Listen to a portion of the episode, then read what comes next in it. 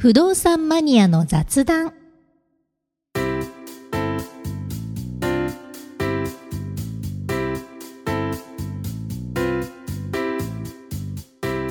この番組は不動産に関する役立つことそうでないことも雑談する番組です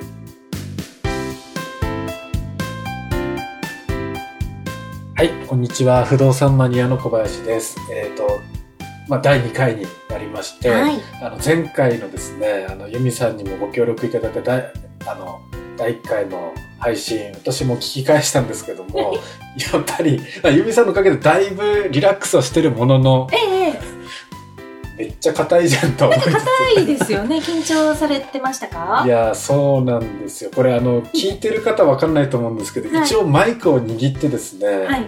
あのー喋ってんですね。そうですよね。はいうんうんあの普段マイク握って喋んないじゃないですか。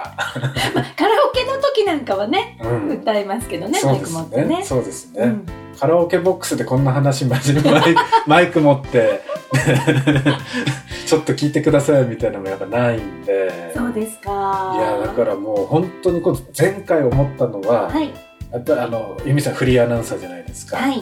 やっぱりおしゃべりの仕事というか、そのアナウンサーってすごいなと思って、お、そうですか、うん、あの、おべっか抜きで、本当思ったんですよ。い。や、あの、小林さんがね、先ほど、今ね、うん。すごい緊張して硬かったっておっしゃってたでしょ、うん実はね、はい。私も硬いんですよ、これ。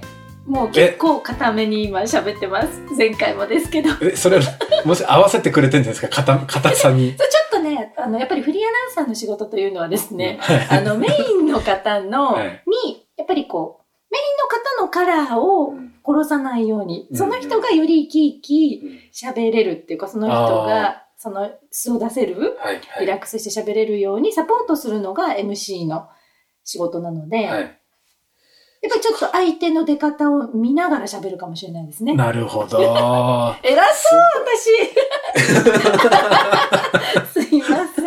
いや、でもすごいですね。いや、でもそういうことですもんね。そうですね。その一緒に話してる相手を見ながらってことですもんね。そうですいや、ね。なんかもうせっかくなので、ちょっとユミさんの、はいその、今のお仕事というか、あの、どういう人なのかって、まあ私の、あの、情報は、あの、チャンネルのと概要にもこう載ってますけども、はいユミさん今のところ正体不明のフリーアナウンサーになってるんで、正体不明でしょうね。そうですよ誰ってなりますよはいね。。はいあの、まあ、良ければってとこなんですけど、今、えっと、一番メインのお仕事としては、はい。どう、どういうお仕事になるんですか？あ、はい。私はですね、フリーアナウンサー兼通訳をしてまして、うんあの、韓国語の通訳なんですね。うんで、20、去年20周年だったのかな。うんで、フリーのアナウンサーで、まあ、はいえー関西を、もともと始めたのは関西、大阪、京都うんあたりだったんですけども、はいはいえーテレビ、ラジオ、で、イベントの MC というような形でずっとやってまいりまして、うんで、約15、6年前に韓流ブームが来ましたよね。そうですね。ヨンヨン様ヨン様。そうです。はいはい。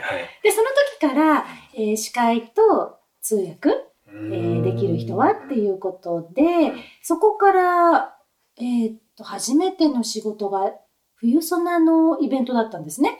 うんうんうん冬ソナのイベント、冬ソナの後、出演されてましたチェジウさんはい。のイベントが大阪城ホールでありまして、はいその時に MC 兼通訳をしたのを皮切りに、ずっと、えー日本のね、方々のイベントももちろん司会をしますけども、うんどちらかというと、韓流の、えー韓国の俳優さんとか、アイドルちゃんとか、はい。そういった方々の MC 兼通訳をやっているっていうのが本業です。でもその、韓、韓流ブームの時からっていうことは、その、はい韓国の方のええ、韓流の方の、に、日本のイベントの、そういう、こう、まあ、司会とかの、はいパイオニアというか、そうですね。大御所ですよね。大御所と言われたら大御所かもしれないですね。韓流の徳光さんってことですよね。すぐなくしね。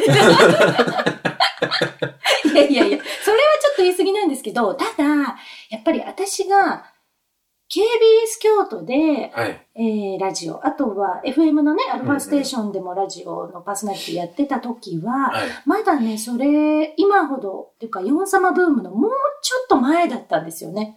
なので、まだ韓国の曲をかけるとか、そういうのは、あまり、まずなかっった時代でしたね。だから本当に韓流ブームのもう本当に黎明期からっていう感じになりますね。いや、すごいですね。じゃあもう韓流ブームの酸いも甘いも時代を もう見て来られたわけですよね。そうですね。甘くはなかったですね。でも今もはい、何でしたっけ、最近だと、まあ、かあの、韓流アイドルではないですけど、うん。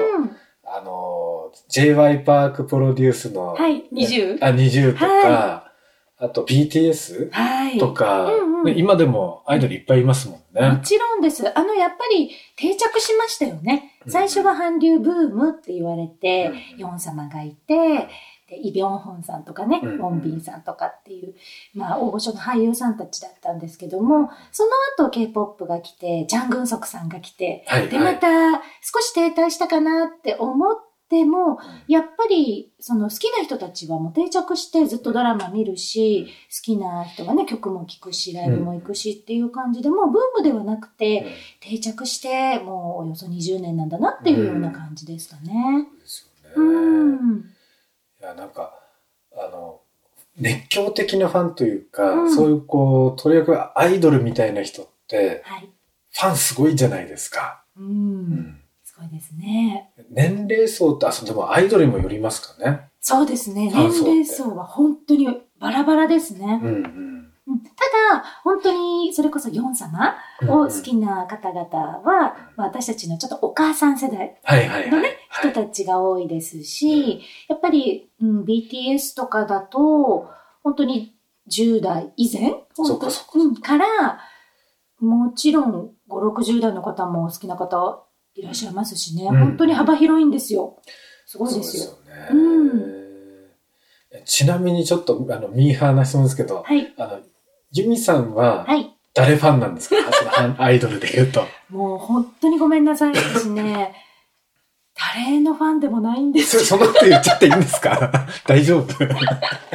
いや、これはね、本当に逆に良かったと思います。誰のファンでもないから、はい。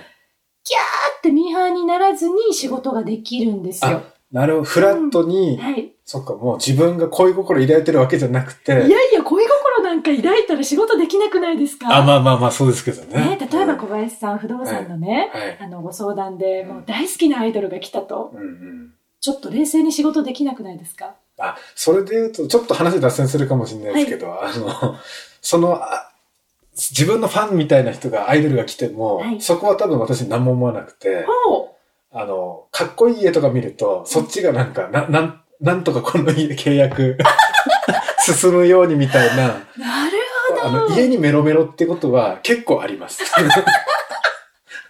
お客さんそっちのけみたいな。なるほどね。私の場合は、その家にメロ、えっ、と、小林さんは、その相手がメロメロっていうよりも不動産そのものがメロメロじゃないですか。はい。私の場合は、はい。アイドルとか俳優さんとかその人にメロメロじゃなくて、うんその人たちを好きなファンの人たちに私がメロメロなんですよ。で、ファンの人たちって本当にやっぱり可愛いんですよね。かわいい。あの、私のお母さんぐらいの世代のね、それこそ60代、70代の女性が、本当に少女のような瞳で、キラキラした瞳で応援してるんですよ。うんそれ見ると本当に、なんていうのかな、パワーもらえますしね。ああ、そっか、そっか。うん。なんかね、だからこう、アイドルが好き、俳優が好きっていうよりも、その人たちを応援してる人たちを一緒に私もその応援をサポートするよ、みたいな。応応援しやすく私がちょっと橋渡しするよ、みたいなそんな感じ。いや、素晴らしいですね。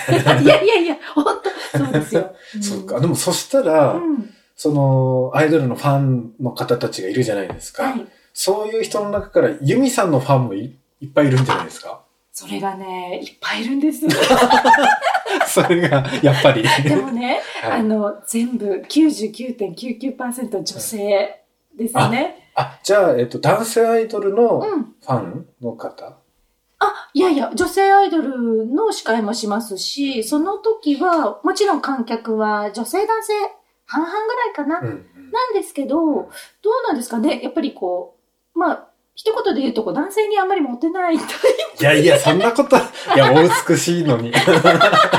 すごい、あの、目をそらしましたね。もうよかったですね、ラジオなんで。いや、よ顔が見え。てなくて。そう、な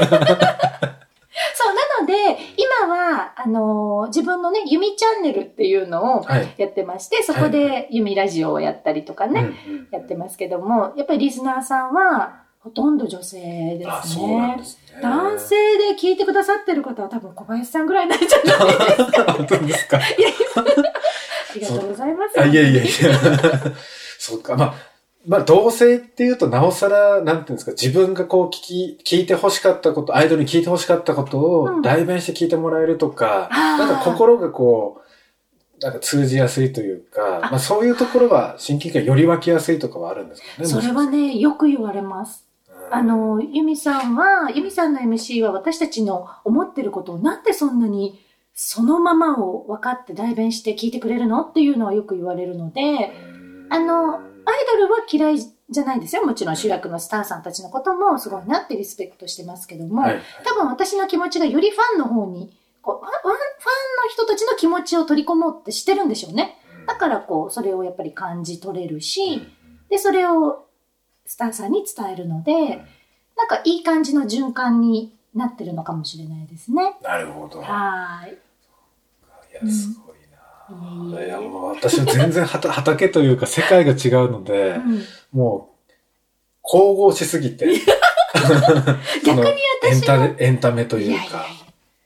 やでもまあ、見た目はね、華やかな業界ですけどもね、いろいろとありますよ。まあ大変なこともあるんですかね。いやでも逆に私からしたら、い小林さんのように、うんあの、不動産の知識とか、いろいろな、もう法律の知識とか、うん相続の知識とかもすごく幅広い知識がおありじゃないですか。いやいやいや。うんそこがもう私は神々しいですね。あありがとうございます。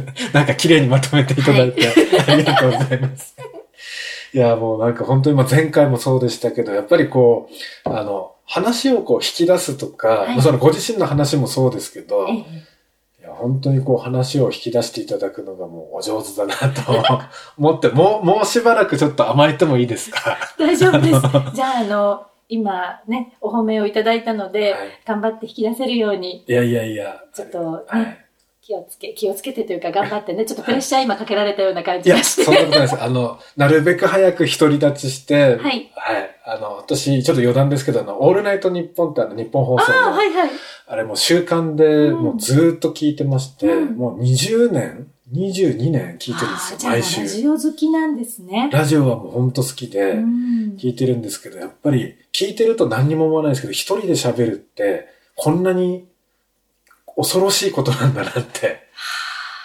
まあ、でもこの番組が雑談なので、うんうん。なんか気負わず楽しく、うんうん。ね、小林さんが喋りたいことを喋、一人で雑談するのをちょっと私も早く一リスナーになって聞くのを楽しみにしてます。ありがとうございます。たまには呼んでくださいね。あ、もちろんです、もちろんです。はい。ということで、じゃあ今日はこの辺で、はいまたちょっと次回も、あの、ご出演いただくことになるかと思いますが、はい。はい。どうぞよろしくお願いいたします。いしますはい。では、あの、皆さんも今日も最後までお聞きいただきまして、ありがとうございました。ありがとうございました。